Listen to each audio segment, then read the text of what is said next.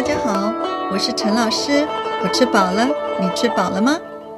今天我们要学一句俗语：“塞翁失马，焉知非福。”今天的内容适合程度中高级的学生。当你碰上倒霉的事情时，是否听过华人朋友安慰你说：“塞翁失马，焉知非福？”他的意思就是，虽然现在你很倒霉，但是有可能幸运的事会跟着发生。倒霉的事为什么会给我们带来幸运呢？现在陈老师先来给你解释这个句子：“塞就是一个国家的边境，也就是靠近别的国家的地方。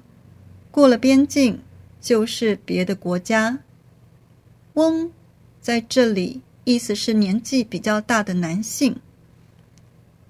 塞翁失马就是一个住在边境的老人，他的马走失了，他因此而失去了一匹马。焉在这里的功能就是让这个句子变成一个反问句。非是不是的意思，比如说。非法就是不合法的。焉知非福？这句话的意思是：你怎么知道这不是福呢？你怎么知道这不是好事呢？以上的解释都懂了吗？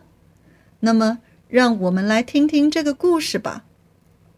古时候，有一位住在边境的老先生，走失了一匹马。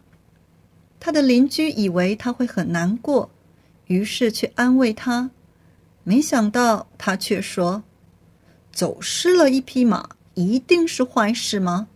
你怎么知道不是好事呢？”邻居觉得他真奇怪。没想到过了几个月，那匹走失了的马居然带着另外一匹马回来了。这下子。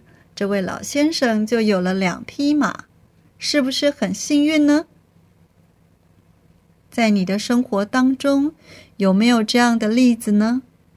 比如说，你因为没考上研究所而决定先去找工作，没想到在这份工作当中，你学到了非常有用的知识与技术，是不是塞翁失马，焉知非福呢？